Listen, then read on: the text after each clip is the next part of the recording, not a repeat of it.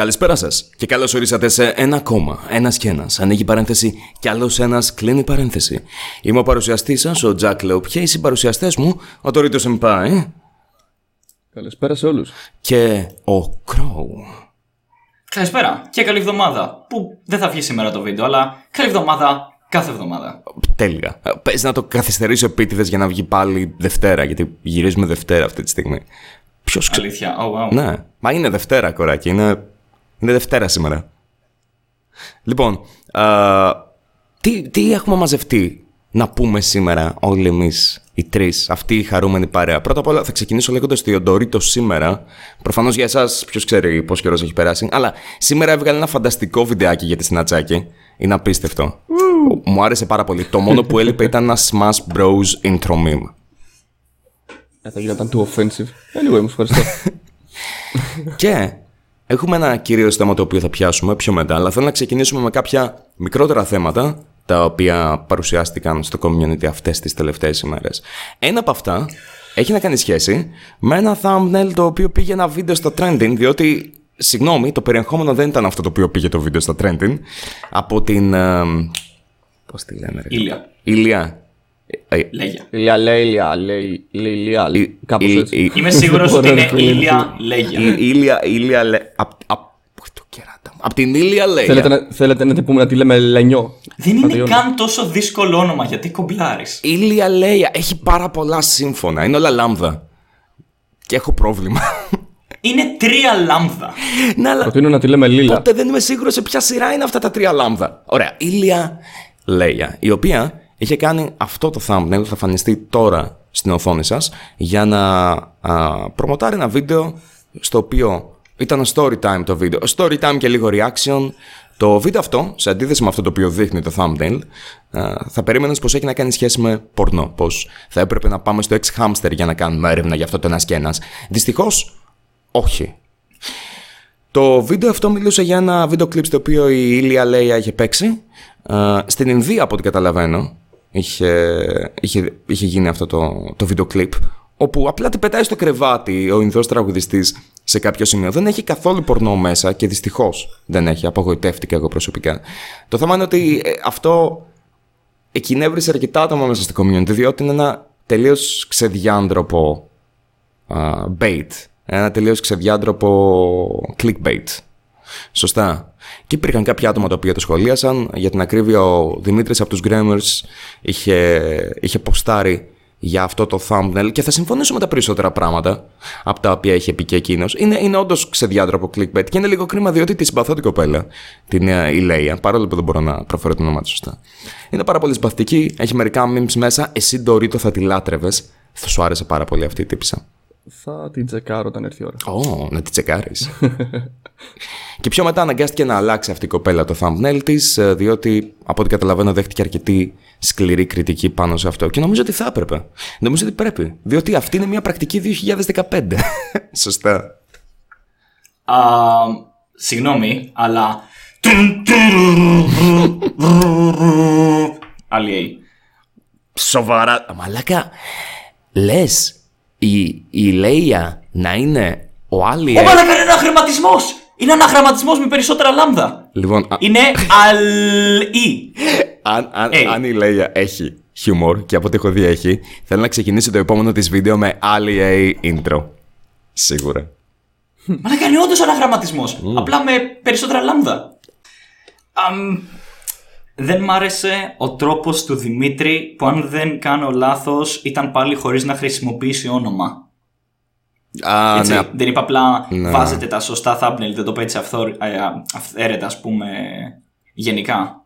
Βέβαια, ήταν τόσο γνωστό το thumbnail και μπορούσε να το βρει οποιοδήποτε. Ήταν trending για 2 εβδομάδες περίπου. Θυμάμαι, έκανα 2 φορές χαμηλές τάσεις και είχα πέσει πάνω σε αυτό ακριβώς το βίντεο. Οπότε δεν νομίζω ότι κάποιος δεν καταλάβει ποια είναι. Ακόμα στις τάσεις. Ναι, είναι ακόμα. Είναι ακόμα τάσεις. Μα να σου πω κάτι. Αυτό το οποίο με ενοχλεί είναι το ότι αυτό το βίντεο, εντάξει, της έφτιαξε το κανάλι. Δεν λέει κανένας ότι η τύπισσα δεν αξίζει να έχει το κανάλι αυτό το οποίο έχει, διότι το υλικό της δεν είναι κακό. Πέρα από τις μαλακίες. Και εκείνο το βίντεο δεν χρειαζόταν clickbait. Αυτό είναι το μεγαλύτερο μου πρόβλημα. τη συμπαθώτη κοπέλα δεν χρειαζόταν clickbait να βάλει σε αυτό το βίντεο, διότι είχε αρκετή φάση από μόνο της. Μιλούσε για ένα βίντεο κλιπ στο οποίο είχε παίξει, που αισθάνεται άσχημα γι' αυτό, είχε βάλει μέσα memes, είχε βάλει αστεία. Δεν χρειάζεται πορνό clickbait, για όνομα του Θεού. Ή τουλάχιστον αν βάλεις, τουλάχιστον περιμένω κάποιος να σε σκίζει εκεί πέρα. Οκ. Πρέπει να πάρω κι εγώ κάτι πίσω. Δεν έχω δει καθόλου, Τζάκ, είναι όντως τόσο αστεία. Είναι πάρα πολύ αστεία, τη συμπαθώ πάρα πολύ. Βασικά, το έχω πει αυτό. Δεν είναι. Θέλω να περάσει αυτό το μηνυματάκι λιγάκι, γιατί μερικές φορές μιλάμε για ένα άτομο και όλοι σκέφτονται με τη μία. Wow, αυτός ο τύπος είναι το χειρότερο σκουπίδι, ξέρω εγώ. Η κοπέλα αυτή δεν έκανε κάτι τόσο τραγικό. Είναι κάτι το οποίο αξίζει κριτική. Αξίζει λίγη σκληρή κριτική. Αλλά πιστεύω ότι είναι κάτι το οποίο και να ξεχαστεί μέσα στον επόμενο μήνα, εκτός και αν το επαναλάβει. Εντάξει, δεν έγινε και τίποτα. Σωστά, αν έχει καταλάβει ότι αυτό που έκανε ήταν μαλακία. Και σίγουρα το κατάλαβα, είτε επειδή της έβαλαν χέρι, είτε επειδή και η ίδια μπορεί να σκέφτηκε «Α, δεν περίμενα πως θα πάει τόσο στραβά, ήθελα να τρολάρω λιγάκι», οποιοσδήποτε από αυτούς τους λόγους. Προσωπικά, εγώ ελπίζω να δει το ένας και ένας και να θέλει να έρθει καλεσμένη στο επόμενο. Κοιτάξτε, ξέρεις ποιο είναι το θέμα. Πιστεύω ότι ο κόσμος πρέπει να καταλάβει τη διαφορά μεταξύ clickbait και ίντριγκας. Και κυρίως εμείς οι creators. Παραδείγματος χάρη, η ίντρικα είναι σε φάση ότι ποντάρεις κάτι μεταξύ αλήθεια και ψέματος. Δηλαδή, αν εγώ παραδείγματος χάρη κάνω ένα βίντεο και πω ότι σκότωσα τον πρόεδρο, αυτομάτως στο μυαλό του viewer θα πάει ότι σε έναν πολιτικό δικό μας. Αλλά εγώ μπορεί να σκότωσα στο gameplay μου, στο Call of Duty, τον πρόεδρο της Αμερικής. Παραδείγματος χάρη. Βέβαια για εσένα αυτό... Τωρίτο, αυτό δεν ισχύει και τόσο, διότι εσύ είσαι ένα καθεξοχήν meme κανάλι. Αυτό λέγαμε και πριν. Αν εσύ βάλεις ένα τίτλο τέτοιο. Ξεκίνησε έτσι. Ο κόσμος ξέρει έτσι, τι θα δει έτσι προφανώς. Ναι. Αλλά σε τέτοιο κανάλι, οφείλεις να είσαι λίγο πιο αντικειμενικός, πιστεύω. Αλλά τέλος πάντων, πες ότι, ότι σκοτώνεις και καλά τον πρόεδρο στο Call of Duty. Ο τίτλος σου ποντάρει στην ίντρικα. Οπότε είναι δικαιολογημένο κάπως ένα ωραίο έξυπνο clickbait. Τώρα, αν πω εγώ σε ένα άλλο βίντεο ότι σκότωσα έναν ελέφαντα και δεν υπάρχει καθόλου ελέφαντας μέσα στο βίντεο, αυτό είναι η πονηριά του clickbait. Αυτό πιστεύω πρέπει να το μάθει λίγο και ο κόσμος, αλλά και οι creators στο πώς θα το χρησιμοποιούν. Για μένα, πιστεύω, το χειρότερο clickbait είναι αυτό το οποίο αφήνει μία ερώτηση ανοιχτή χωρίς να την απαντάει. Π.χ. τώρα στο βίντεο της Ηλέα λέει το χειρότερό μου μυστικό, δεν θυμάμαι, το πιο κρυφό μου μυστικό, κάτι τέτοιο. Και βάζει την εικόνα στην οποία φαίνεται ότι κάποιος κάνει σεξ μαζί. Τι μαρκάλευε αυτό. Ναι, κάποιος τη μάρκαρε σκληρά, ρε παιδί μου. Κόκκινη κάρτα. Οπότε εσύ λες, οκ, προφανώς και η τύπισσα έχει πάρει μέρος σε πορνό ή υπάρχει κάποιο amateur βίντεο δικό της πορνογραφικό εκεί πέρα έξω. Τέλεια, ώρα να ψάξουμε το xvideos.com. Not sponsored. Αλλά στην πραγματικότητα είναι απλά ένα βίντεο κλιπ, ρε φίλε. Γιατί να μην βάλεις από την αρχή εκείνο το thumbnail το οποίο έβαλες στη τελική και να πεις είναι ένα βίντεο κλιπ. Σωστά, οπότε εκεί πέρα είναι ένα clickbait το οποίο δεν μπορείς να το δικαιολογήσεις και τόσο εύκολα. Ήξερα ότι θα πιάσει απλά αυτό, είναι πολύ... Κάνει μπαμ, πολύ 38, ότι θα πατήσει κόσμος. Πόσο καιρό κάνει YouTube? 4 μήνες ή 5. Εντάξει, δεν το έκανε. Δηλαδή το έκανε προφανώς λέγοντας τον εαυτό της «Α, τώρα θα πιάσω views», αλλά δεν είχε ακόμα συνειδητοποιήσει ότι, ξέρεις, είναι κάπως etiquette να μην το κάνουμε αυτό. So... δεν βρίσκω καμιά κακιά πρόθεση. Συμφωνώ ότι είναι πάνω στο ίδιο επίπεδο. Αλλά σίγουρα υπήρχε μια μικρή πονηριά από πίσω. Ήξερε ότι αυτό θα βγάλει views. Εντάξει, ναι. Δεν πρέπει να τις πάρουμε το κεφάλι. Όταν υπάρχει victimless crime. Ναι, αλλά ρε γάμο, αυτά τα κάναν το 2015. Τώρα θα δούμε πάλι την επιστροφή από το... Κοίτα να δεις, ξέρω εγώ, κάναμε πίσω εδώ με λιγάκι με το Fortnite. Που έλεγαν όλοι ένα kill και η κοπέλα μου βγάζει ένα ρούχο, ένα kill και... Το πιο αστείο ήταν το Bill Yolo που έβαζε μανταλάκια. Α, και αυτό ξενόφερτο είναι. Ναι. Εμένα μου άρεσε. Νομίζω πως είμαι στη μειοψηφία, αλλά εμένα μου άρεσε όντως. Εγώ γέλασα όταν το είδα. Anyway...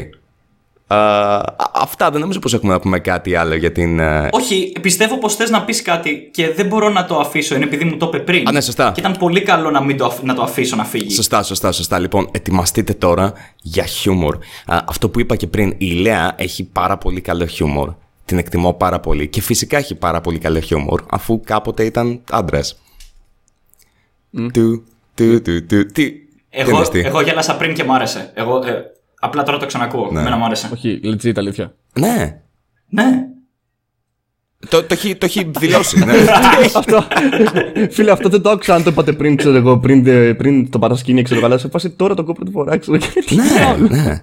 Είναι από τις πιο πετυχημένες, από τα πιο πετυχημένα transitions που έχω δει ποτέ. Η κοπέλα είναι πάρα πολύ όμορφη. Και επίσης, αυτό που είπα πριν ήταν αστείο, δεν έχω κάτι με άτομα τα οποία είναι trans και η κοπέλα είναι όντως μουνάρα, με λίγα λόγια. Θα το χτύπα γάνετα. Από ό,τι καταλαβαίνω, βέβαια έχει σχέση, οπότε δεν μπορώ να το χτυπήσω αυτό και έχω και εγώ σχέση. Οπότε. Ναι. Σίγουρα είναι. Φίλε, αλήθεια, δεν το ξέρω αυτό τώρα. Πραγματικά μου έφτιαξε κεραμίδα έτσι. Ναι. Έχει κάνει πλήρως τη μετάβαση πάντως το ρίτο. Μην ανησυχείς. Δεν θα παίζετε όρθια ξυλάκια. Μόνο το δικό σου ξυλάκι θα είναι όρθιο. Off κάτσε ρε μαλάκα, περίμενε. Τι. Δηλαδή, εγώ αν ήθελα. Εγώ ήθελα feminine penis. Τι. I can't. Όχι, δεν. Πλέον λείπει από ό,τι κατάλαβα. Ας μην πάμε σε αυτή την κουβέντα, παρακαλώ. Δεν έχει ποτέ καλή κατάληξη. Ναι, συμφωνώ κι εγώ. Ας πάμε στο επόμενο θέμα, ας πάμε στο επόμενο αντικείμενο στο μενού. Panos Dent. Πολλές εκπλήξεις έχει αυτό το σημερινό επεισόδιο. Λοιπόν, ο Panos Dent πρόσφατα έκανε ένα βίντεο στο οποίο είναι video game video, είναι στο δεύτερο κανάλι του, Panos Dent Games, αν θυμάμαι καλά, όπου παίζει Crash Bandicoot 2, σημαντικό αυτό γιατί μιλάμε για ένα παιχνίδι το οποίο καθεξοχήν η πλειοψηφία που θα το δει τι είναι, παιδιά, είναι το γαμμένο Crash Bandicoot, για όνομα του Θεού. Αυτό το βίντεο ξεκινάει έχοντας μέσα ένα video ad integration, δηλαδή ένα μικρό κομμάτι στο οποίο έχει μπει διαφήμιση για gambling site. Τώρα, μέσα σε αυτό το σημείο στο οποίο μπαίνει η διαφήμιση, δεν υπάρχει καμία ανοίξη ότι άτομα τα οποία είναι κάτω των 18 δεν θα πρέπει να πάνε εκεί, δεν υπάρχει καμία προφύλαξη απέναντι στο ότι θα το δει ένα παιδάκι, θα κλικάρει, θα το δει το βίντεο και κατευθείαν gambling site με links και τα πάντα. Τώρα, προσωπικά δεν λέει κανένας μη το κάνεις, αν και νομίζω ότι πρέπει να υπάρχουν κάποια συγκεκριμένα standards. Αν ξέρεις ότι αυτό θα το δουν παιδάκια, καλός ή κακός, μην τα ενθαρρύνεις να πάνε και να κλικάρουν εκεί. Ίσως αν έμπαινε το video integration στο τέλος του βίντεο ή στη μέση. Ίσως αν υπήρχε κάπου η πρόταση, αν είσαστε κάτω των 18, μην επισκεφτείτε το site, που νομίζω είναι πάρα πολύ σημαντικό. Είναι πιο σημαντικό από ό,τι πιστεύουν οι περισσότεροι. Τότε τα πράγματα ίσως και να ήταν καλύτερα. Ή, μικρή πρόταση, αν δεν ήταν μέσα σε βίντεο το οποίο έπαιζε το γαμμένο Crash Bandicoot 2. Δεν ξέρω, πιστεύω ότι ό,τι διαφήμιση θες να βάλεις, για μένα προσωπικά βάλ την, αλλά κάνε τα σωστά disclaimers, αυτό που είπες πριν δηλαδή. Αν έλεγε ας πούμε ότι αυτό είναι αυστηρά για 18 και άνω, τότε ναι, θα το δεχόμουν. Μα είναι gambling. Τώρα θα πάει το παιδάκι το οποίο. Ίσως να το πει. Ναι, δεν μπορείς να κάθεσαι και να βάζεις έτσι αυθαίρετα, ρε παιδί μου. Τα βάλω εδώ πέρα gambling σε αυτό γιατί ξέρω πώς θα πατήσουν τα παιδάκια. Είναι μια πολύ χαζή κίνηση. Και θέλω να επεκταθώ πάνω σε αυτό πιο μετά. Δεν νομίζω πως το έκανα από κακία. Και αυτό σχολιάστηκε από αρκετούς. Δεν νομίζω πως το έκανα από κακία. Δεν νομίζω ότι σκέφτηκε. Μαλάκα, να τώρα πως θα βγάλω πολλά χρήματα εθίζοντας τα παιδιά σε τζόχο. Νομίζω ότι δεν το σκέφτηκε καθόλου. Νομίζω ότι ήταν μια πολύ χαζή κίνηση. Στα πρόθυρα της αναρχίας που ζω. Συγγνώμη, τι. Λέω. Πώς να σου πω, ρε παιδί μου. Στην πολιτική. Πώς να το πω, στο μέρος της πολιτικής πυξίδας, ας πούμε, που τοποθετούμε. Τώρα είσαι αναρχικός, δηλαδή. Μην αρχιστείς. Όχι, τα σχόλια από κάτω. Όλοι θα αρχίσουν. Ξεκίνησε δεξιός. Στο δεύτερο επεισόδιο έχει γίνει. Δεν θυμάμαι, τους είχαν πει ότι έχει γίνει, ξέρω εγώ, αρχίζει να αριστερίζεις. Και τώρα θα λένε μαλάκα, έχει γίνει αναρχικός. Τέλος. Μα είναι. Μα δεξιά. Ναι, φυσικά είναι δεξιά αναρχία. Ο μηναρχισμός. Δεν το έχω ψάξει τόσο πολύ. Περιμένω τα σχόλια για να με ενημερώσουν για το τι ακριβώς σημαίνει αυτό. Κοίταξε, πάρα πολύ απλά. Χωρίς να επεκταθούμε σε αυτό, δεξιό σημαίνει ελευθερία στις επιχειρήσεις. Μην αρχιστείς λέει πάρα πολύ ελευθερία στις επιχειρήσεις. Τόση ελευθερία που έρχομαι εδώ και λέω, που να μην υπάρχει καμία απαγόρευση στο ποιος θα παίζει τι. Καλωσορίσατε στο ένας και ένας κι άλλος, ένας πολιτική edition. Στο τελευταίο μάλιστα. Δηλαδή για σένα κοράκι. Όσο το παιδί δεν παίρνει την πιστωτική του γονέα του. Ποιος είναι ότι δεν θα την πάρει. Αυτό δεν είναι πρόβλημα της επιχείρησης. Δεν θα έπρεπε να είναι πρόβλημα της επιχείρησης, πέρα από το ότι νομικά είναι πολύ εύκολο να βρει τον πελάτη, τον πελάτη, συγγνώμη, με επιχείρηση. Ο νόμος είναι ένα κατασκεύασμα που αλλάζει. Κάποτε ήταν νόμος να μην αλλάζει η Ήλια το φίλο της, να μην ψηφίζει η Ήλια. Σοβαρά θα το πας εκεί σαν επιχείρημα? Μα φυσικά, ο νόμος δεν είναι πηγή αντικειμενικής ηθικής. Ναι, αλλά αυτή τη στιγμή τα βίντεο τα οποία φτιάχνουμε και τα βίντεο τα οποία φτιάχνει ο Πάνος Dent ή οποιοδήποτε Πάνος Dent που θα βάλει μέσα διαφήμιση, επηρεάζονται από την νομοθεσία την οποία έχουμε ενεργή αυτή τη στιγμή. Την οποία πρέπει να προσπαθούμε να αλλάξουμε, εφόσον ότι και να την κάνουμε να επιτρέπει στους ανθρώπους να είναι ελεύθεροι. Για παράδειγμα, στη συγκεκριμένη περίπτωση δεν θεωρούμε ελεύθερο τον Πάνος Dent, γιατί αν τον θεωρούσαμε ελεύθερο δεν θα τον κατακρίναμε για αυτό που έκανε. Εγώ δεν τον κατακρίνω πάντως. Καλώς ορίσατε στο ομπτζεκτιβιστικό ένας και ένας, κυρίες και κύριοι. Η Άιν Ραντ θα ήταν περήφανη, κοράκι. Ας πω κάτι. Είμαι σίγουρος. Και εμένα μου αρέσει η ομπτζεκτιβιστική φιλοσοφία, αλλά νομίζω ότι πρέπει να βασίζεται πάνω σε έναν σεβασμό προς τον καταναλωτή και την επιχείρηση. Ναι, είμαι υπέρ το ότι η επιχείρηση, κάθε επιχείρηση, θα πρέπει να έχει κάποιες ελευθερίες έτσι ώστε να μπορεί να διευθύνει τον εαυτό της όπως θέλει, αλλά χωρίς να πατάει πάνω στο δικαίωμα του καταναλωτή επίσης. Μετά θα μου πεις, και ξέρω πώς το σκέφτεσαι, ότι αν ο άλλος είναι χαζός, τι σου φταίει εσένα? Δεν θα έπρεπε να τον προφυλάξουμε εμείς? Όχι. Wow. Κοίτα, σκεφτείτε πάντως ότι στη συγκεκριμένη περίπτωση... Μιλάς για προφύλαξη ανθρώπου που εγώ δεν έχω γνωρίσει ποτέ στη ζωή μου, αλλά θα πρέπει με τα λεφτά μου να βοηθήσω. Δεν πρόκειται να έχεις λιγότερο... Okay, θα έχεις λιγότερο κέρδος, υποθέτω, άμα αποτρέψεις παιδάκια από το να πάνε και να μπουν μέσα στο gambling site σου. Αλλά έλα τώρα, μιλάμε για παιδάκια τα οποία θα πάνε σε ένα gambling site. Κάποια από αυτά, το ξέρεις, θα κλέψουν την πιστωτική. Too bad. Θέλω να πω, για να γίνει η πληρωμή με την πιστωτική, πλέον υπάρχει και η επιβεβαίωση μέσω αριθμού. Σου έρχεται αριθμό στο κινητό που έχει συνδέσει την πιστωτική. Ωραία, θα είναι λίγο πιο δύσκολο. Και κάποια από τα παιδάκια τα οποία μπορεί να πάνε και να τσεκάρουν το gambling site και μετά να αρχίζουν να κάνουν gambling και πάνω σε άλλα πράγματα. Παιδάκια τα οποία πάνε για να δουν ένα γαμημένο Crash Bandicoot 2 Let's Play από τον Πάνο. Πιστεύεις ότι δεν θα έπρεπε καν να δώσουμε κάποιο είδους βαρύτητα πάνω σε αυτό? Δεν θα έπρεπε καν να κάνουμε regulate το πώς κάνουμε αυτές τις διαφημίσεις? Όχι. Εντάξει, ναι, κοιτάξτε, σεβαστό είναι και αυτό που λέει ο Κρόου. Είναι καθαρά υποκειμενικό τώρα τα λεφτά. Εμείς που με τον Ρατζάκ μιλάμε μόνο για ηθικά. Αυτό που λέει ο Κρόου είναι αγριαδύση. Ναι.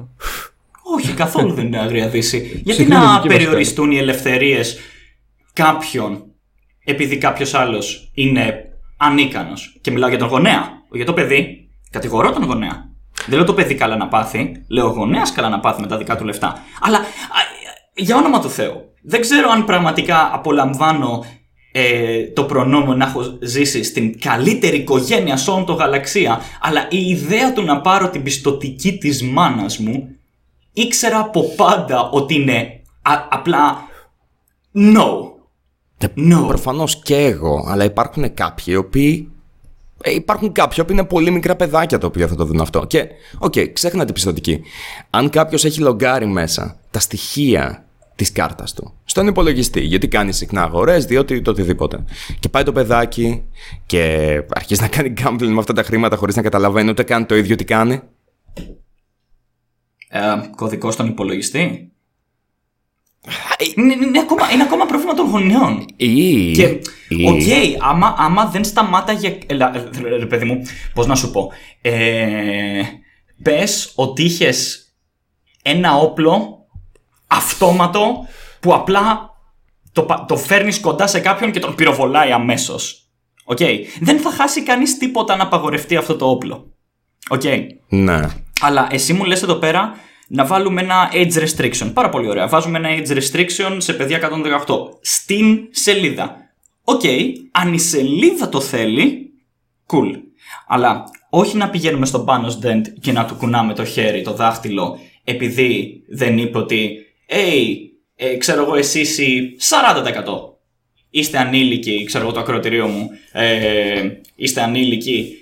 Τότε και για τους υπόλοιπους θα κάτσω ακόμα και έτσι 5 δευτερόλεπτα παραπάνω να βάλω αυτή την τέτοια. Έχεις δει. Ούτε εγώ παρεξηγώ τόσο βαριά τον Πάνο. Δεν είπε κανένας ότι το έκανε επειδή είναι μακιαβελικό overmind. Ναι, σε καμία περίπτωση. Ναι, αλλά, ούτε και είπαμε ότι θα έπρεπε να το κάνει έτσι. Εμείς απλά λέγαμε τώρα τι θα έπρεπε ηθικά. Μόνο εκεί ποντάρουμε. Αν είναι νομικά καλυμμένη όλη η εταιρεία και το promotion που στη συγκεκριμένη περίπτωση είναι ο Πάνος, τότε το ακούει. Καλά, αυτό δεν μπορούμε να το ξέρουμε έτσι κι αλλιώς, διότι δεν ξέρουμε τι ακριβώς έχει κάνει η εταιρεία από πίσω. Αλλά κοίταξε, για αρχή. Έχεις δει το υλικό του Πάνου, τουλάχιστον στο gaming κανάλι. Είναι πάνω από το 40%, παιδιά. Εγώ πιστεύω. Και μετά. Προφανώς και η εταιρεία χέστηκε. Οι εταιρείες πάντα χέστηκαν. Τι θέλει μια εταιρεία? Να μεγιστοποιήσει το κέρδος της. Το θέμα είναι ότι εμείς οι YouTubers έχουμε μια ιδιαίτερη σχέση με το κοινό μας.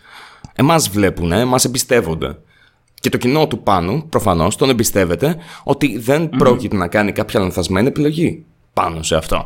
Και πάλι, όχι ότι είναι κάτι τρελό αυτό το οποίο έκανε ο Πάνος, σωστά, πόσα παιδάκια θα πάνε. Αλλά έστω και ένα για εμέναν πάει. Είναι λάθος. Και είναι κάτι το οποίο μπορεί να το αποτρέψει πάρα πολύ εύκολα. Δεν ξέρω καν αν το σκέφτηκε. Προσωπικά διατηρώ τις αμφιβολίες ότι το σκέφτηκε ότι θα μπορούσε να γίνει κάποια μαλακία πάνω σε αυτό. Και πιστεύω ότι σου λέει, ξέρεις τι, έχω αυτό το ad, θα το βάλω σε αυτό το βίντεο γιατί είναι το επόμενο μου βίντεο. Δεν πιστεύω ότι το σκέφτηκε καν. Παρ' όλα αυτά, νομίζω ότι θα έπρεπε να το έχει υπόψη το από εδώ και πέρα. Εντάξει, για μένα προσωπικά πιστεύω είναι μικρό το κακό, δηλαδή δεν έγινε κάτι το ακραίο. Και πιο πολύ ευθύνη πιστεύω έχουν οι γονείς παρά εμείς σαν YouTubers, οτιδήποτε και αν προμοτάρουμε. Δεν είμαστε η μάνα ή ο πατέρας κανενός. Ακριβώς. Δεν είπε κανένας ότι είμαστε η μάνα ή ο πατέρας. Έχουμε κάποια μικρή υποκειμενική ηθική πίσω μας. Εντάξει, αυτό είναι και λίγο καθαρό στον καθένα μας, αλλά κυρίως οι γονείς είναι για τα παιδιά, όχι εμείς. Ναι, αλλά άμα δεν διατηρούμε εμείς. Κοίταξε, αν περνάει κάτι τόσο πολύ στον ντούκου, χωρίς κάποιος να πει κάτι γι' αυτό. Και είναι μέσα κάποιοι έκαναν κάποια status posts τα οποία μίλησαν για αυτό το οποίο έκανε ο Πάνος, κάποιοι έκαναν στο Instagram ή στο Twitter. Παρ' όλα αυτά, νομίζω ότι είναι κάτι το οποίο πρέπει να περάσει έστω από μια μικρή κριτική. Αλλά ξέρεις τι, okay. Αρκετά ασχοληθήκαμε με αυτό το θέμα, έχουμε πει όλες τις απόψεις μας.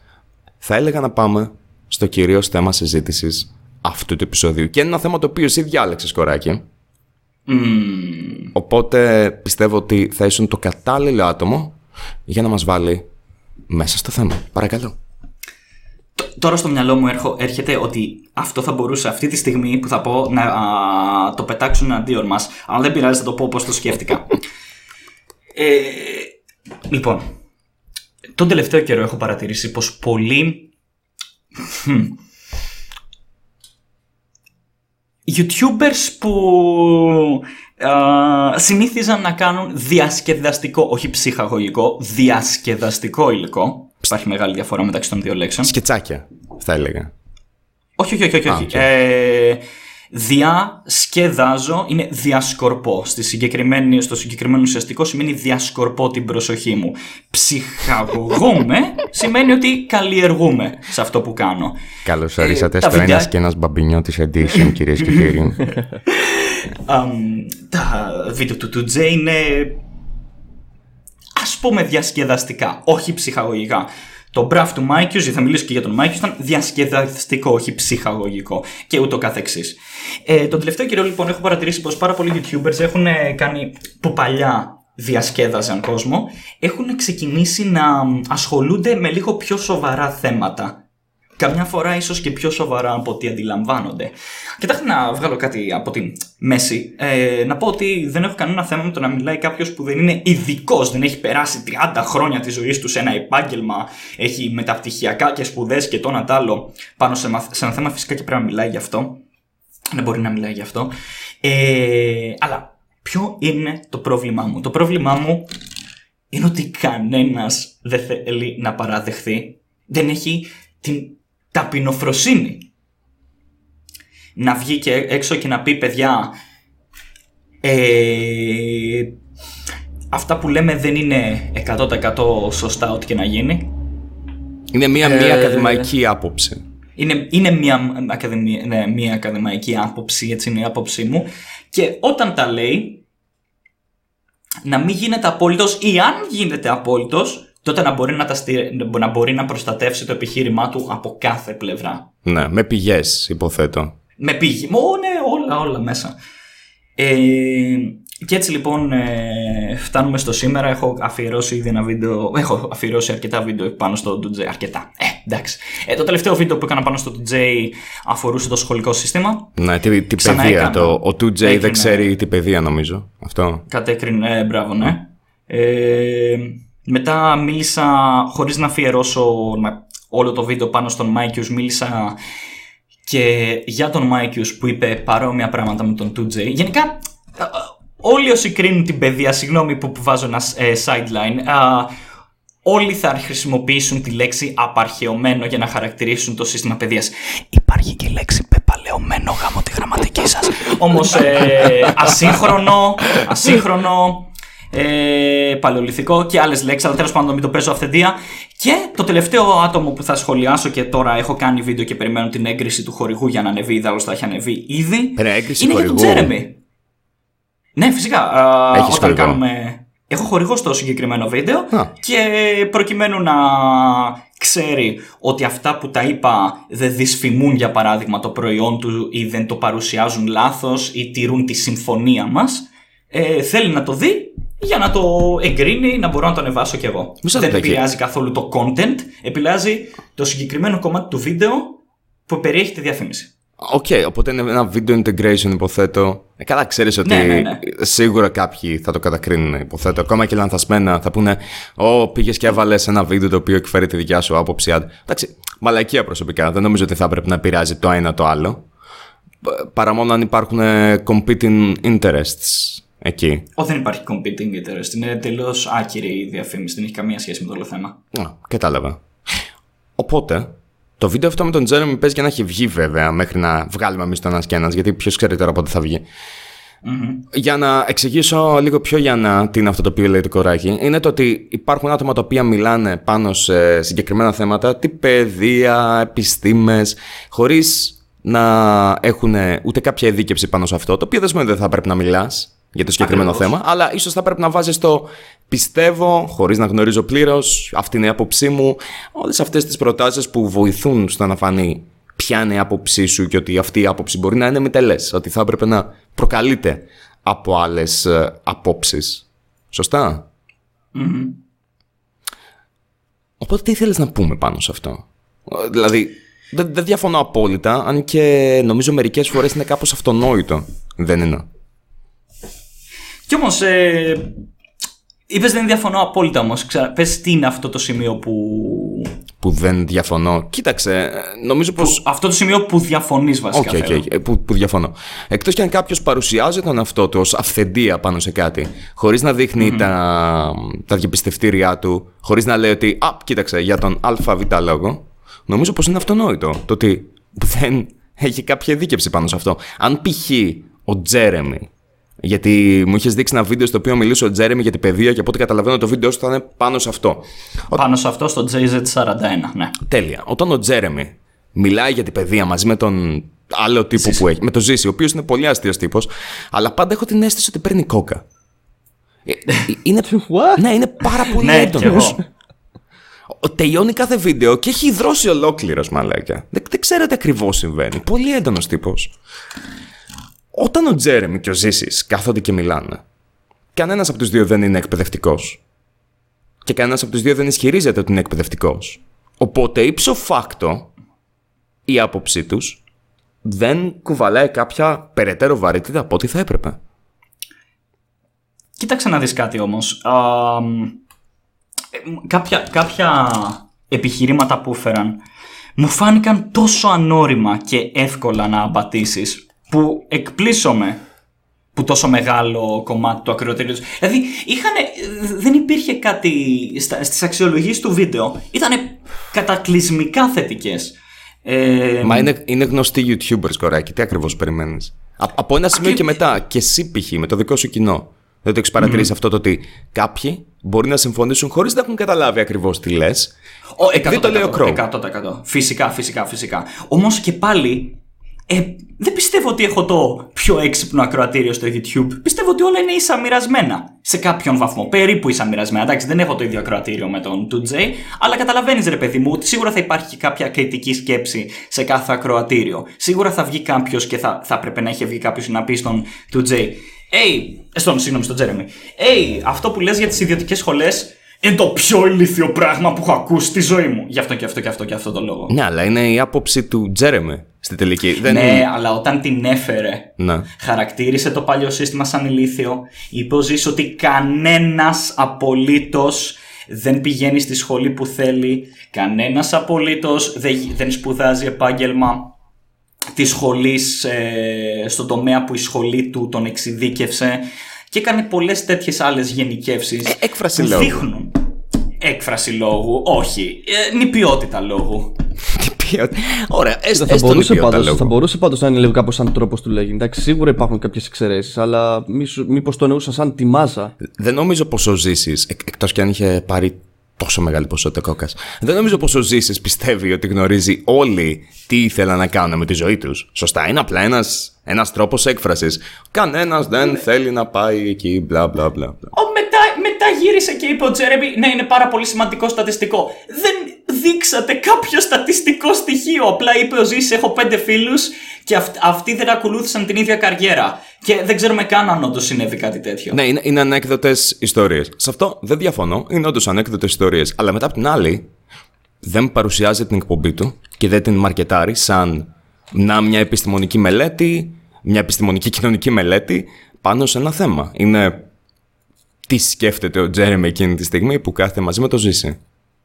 Δεν έχω δει ομολογουμένως όλα τα επεισόδια της σειράς, αλλά η εντύπωση που μου άφησε το συγκεκριμένο επεισόδιο είναι ακριβώς η αντίθετη.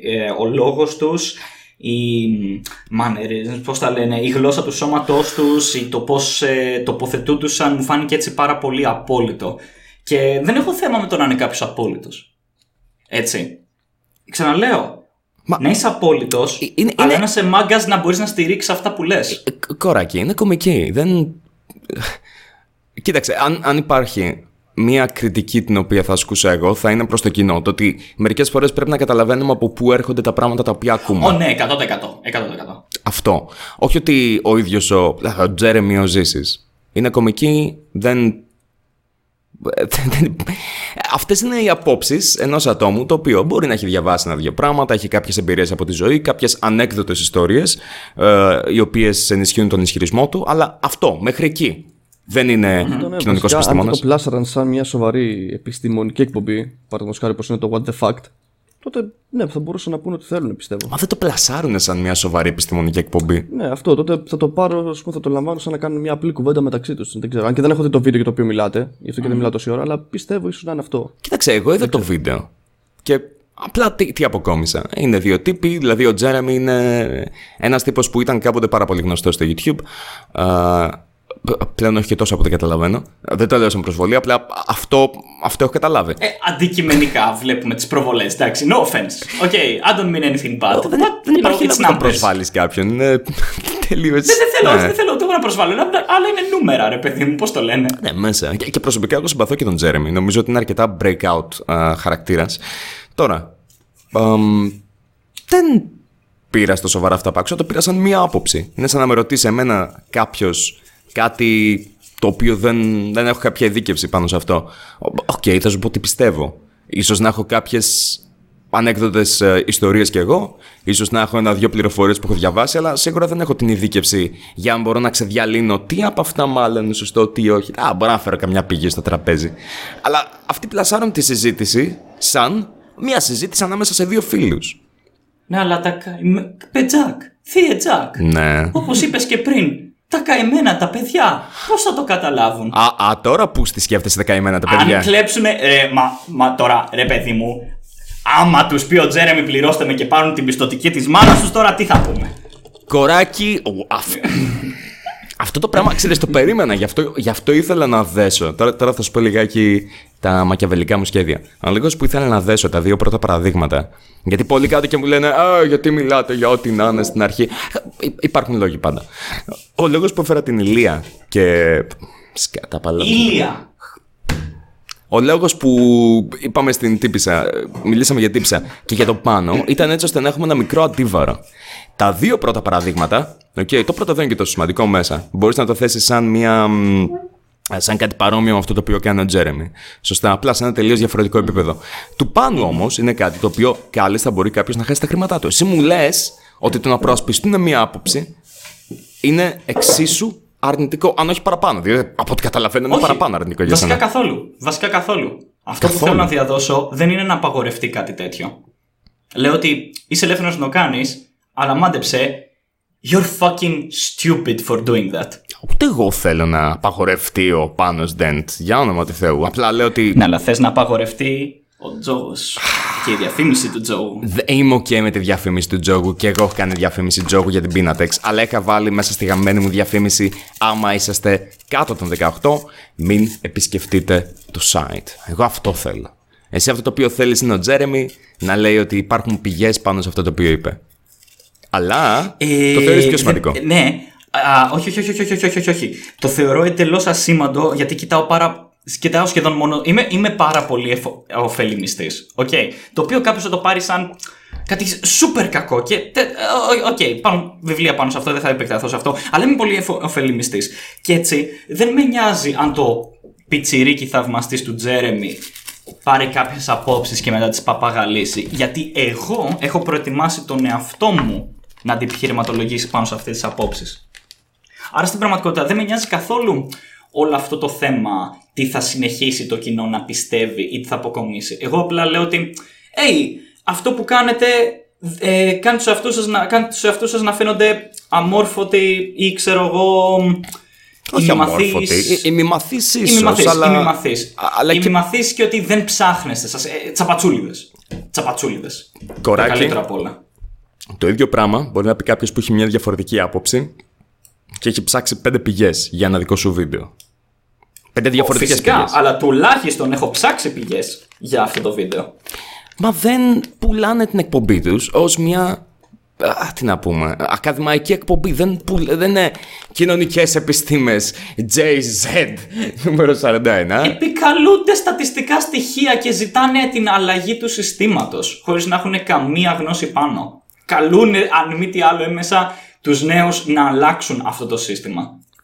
Θα ήταν και τόσο κακό αυτό. Και μιλάνε πάνω και σε ειδήσεις σε κάποια φάση και λένε πως η τάδε είδηση ήταν καλή. Ήταν αντικειμενικά καλή, χωρίς να πούνε κάτι για την είδηση. Ναι, δεν διαφωνώ με το ότι ίσως δεν είναι τα κατάλληλα άτομα για να μιλήσουν πάνω σε αυτό και να εμπιστευτείς laissez-faire τελείως την απόψή τους. Να πεις, ξέρεις τι, το άκουσα από τον Τζέρεμι, οπότε είναι αλήθεια. Αλλά εκεί είναι που εμείς θα έπρεπε να επιπλήξουμε το κοινό.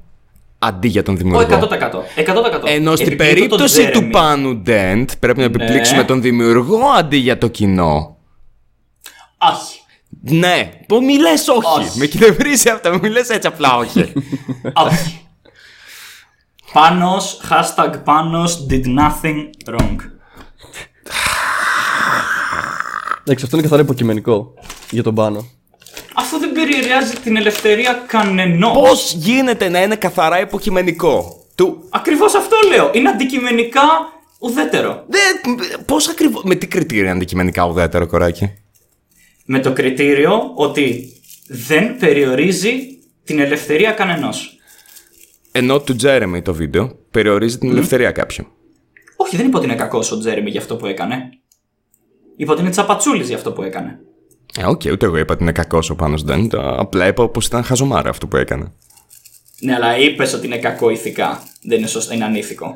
Ναι, είπα ότι είναι κάτι το οποίο σίγουρα θα πρέπει να κριτικάρουμε. Εντάξει, δεν είπε κανένας να του κλείσουμε το κανάλι, να του πάρουμε το λαιμό του παιδιού. Όχι, τίποτα τέτοιο. Οπότε... Και εγώ θα σου πω ότι εν τέλει κανένα από τα δύο δεν είναι ανήθικα, αλλά. Κοίτα, θα ζούμε ειλικρινείς και εγώ στο πρώτο. Ναι. Αν κάνω βίντεο ποτέ τζόγου. Και μακάρι γιατί έχω ακούσει ότι πληρώνουν καλά. Ά, είναι καλά. Θα πω για, για αυτό το να είμαι 18 χρονών. Όχι επειδή το πιστεύω ειλικρινά. Γιατί ο Ντόρι, πόσο χρόνο είναι, 16?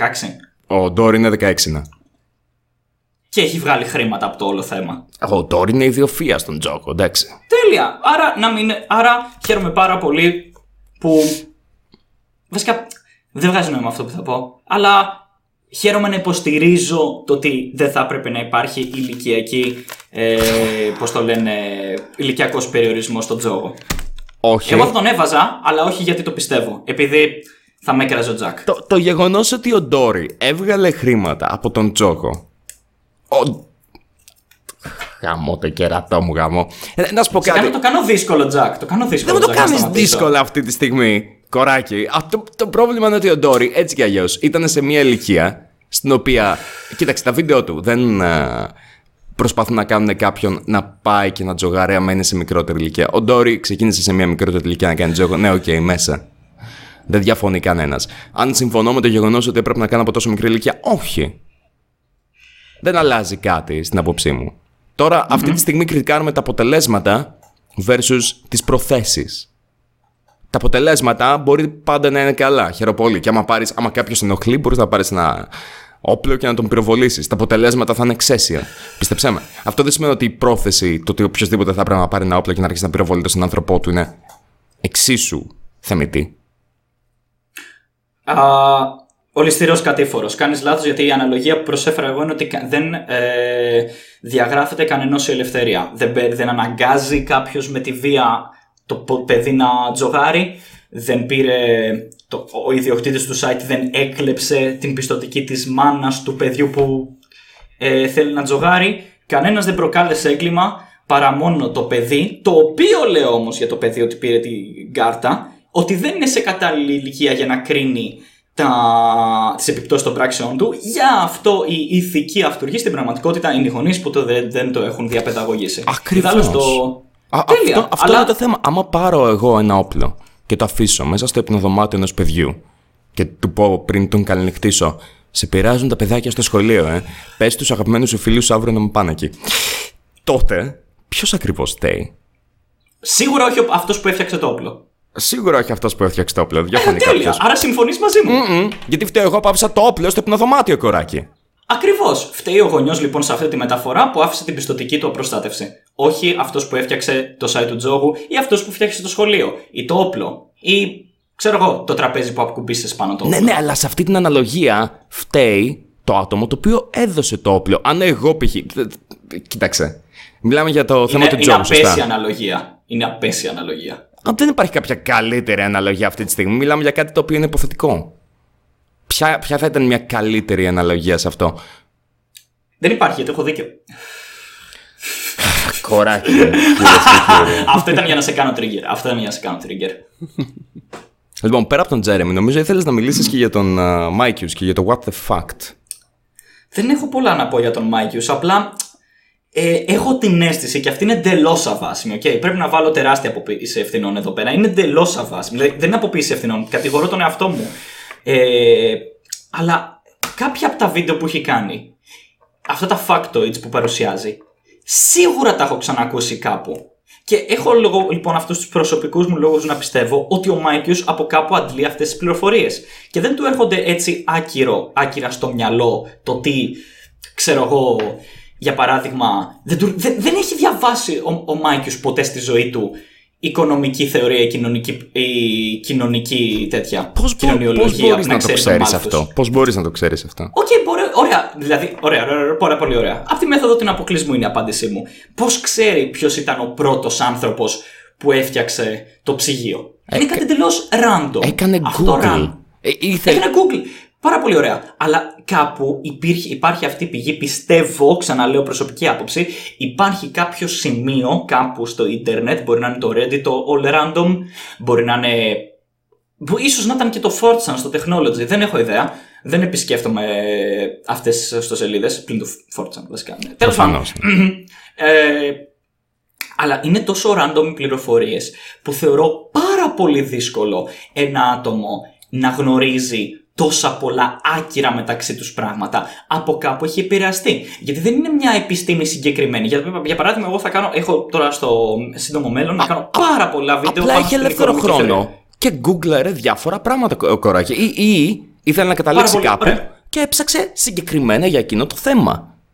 Το καταλαβαίνω. Περίμενα, έβαλες ένα πολύ ωραίο disclaimer στην αρχή. Το ότι δεν είσαι σίγουρος γι' αυτό. Και το σέβομαι. Δεν είμαι καθόλου σίγουρος, παιδιά, δεν είναι αυτή η μπιχτή. Μπιχτή είχα ρίξει στην αρχή και το μετάνιωσα, γιατί βέβαια βρήκα το βίντεο που τελικά ήταν copy-paste. Βρήκα τελικά την πηγή που ήταν copy-paste. Τώρα μιλάς για το βίντεο του Θάνος. Σωστά. Ναι, το Θάνος και το Μάλθος. Υπήρχε τα ίδια πράγματα. Δεν ήταν copy-paste. Είναι τελείως λασπολογία απέναντι σε άλλα YouTuber αυτό. Δεν είναι copy-paste. Έλα τώρα. Μα το είδα και τα δύο βίντεο. Απλά είδαν τις δύο ίδιες πηγές. Αυτό είναι σαν να πεις, κοράκι, έχεις κάνει βίντεο. Θυμάμαι, έχεις κάνει πιο παλιά ένα βίντεο στο αγγλικό σου κανάλι, στο ξένο κανάλι, στο οποίο μιλούσες για δικαιώματα, όχι δικαιώματα Αφροαμερικανών, για Αφροαμερικάνους. Και δεν θυμάμαι ακριβώς, έχουν περάσει μήνες. Μιλούσες για Αφροαμερικάνους και για το κατά πόσο τα περισσότερα εγκλήματα είναι από Αφροαμερικάνους σε Αφροαμερικάνους και όχι από Αφροαμερικάνους. Ναι. Κάποιος μπορεί να πει, γιατί υπήρχαν κάποια στοιχεία μέσα, τα οποία σίγουρα τα έχουμε δει και σε άλλο βίντεο. Γιατί να μην πει κάποιος ότι ξέρεις τι. Το κοράκι είδε το βίντεο και το έκανε copy-paste. Διότι υπήρχαν ίδιες έρευνες μέσα. Περίμενε όμως. Μα δεν ήταν έρευνα η πηγή του Μάικιους. Ήτανε η ιδέα κάποιου που είχε διαβάσει Μάλθους και το συνέδεσε με τον Θάνος. Αυτό σου λέω. Ότι δεν πήρε πηγή στατιστικό στοιχείο. Εγώ δεν σου δώσα βίντεο. Σου δώσα ένα άρθρο και το βίντεο του Μάικιους. Το άρθρο ήταν πριν απ' όλα. Κοράκι, μισό λεπτάκι. Θυμάσαι όταν διάβασα το άρθρο, στην ομαδική που έχουμε στο Facebook, σου έκανα την εξής ερώτηση. Έχει χρησιμοποιηθεί ποτέ ο έλεγχος πληθυσμού? Δηλαδή να εκτελούν άτομα ή να ελέγχουν πληθυσμό γενικά? Οπουδήποτε αλλού στην ανθρώπινη ιστορία υπάρχει κάποιο παράδειγμα στον δικό μας κόσμο, πέρα από τον κόσμο της Marvel? Με αυτό το σκεπτικό, και εγώ αν έψαχνα, σίγουρα θα με οδηγούσε το Google Search στην έρευνα του. Σε αυτό το οποίο έκανε τέλος πάντων ο Μάλθους. Σωστά λέω το όνομα? Δεν είμαι σίγουρος. Αποδέχομαι πλήρως αυτή την πιθανότητα και ξαναλέω ότι απλά πιστεύω ότι είναι πιο πιθανόν το ενδεχόμενο λογοκροπής. Δεν μπορώ να το στηρίξω. Μην το πάρετε σαν απόλυτη αλήθεια αυτό που λέω. Είναι πιο πιθανόν αντικειμενικά αυτό που λέει ο Τζακ. Μην το πάρετε σαν οποιοδήποτε αλήθεια, εγώ θα έλεγα. Απλά μου φαίνεται περίεργο. Αυτό ήθελα μόνο να πω. Ότι μου φαίνεται περίεργο. Θα εκτιμούσα αν ο Μάικιος παρέθετε τις πηγές του στο βίντεο. Λογικό αυτό.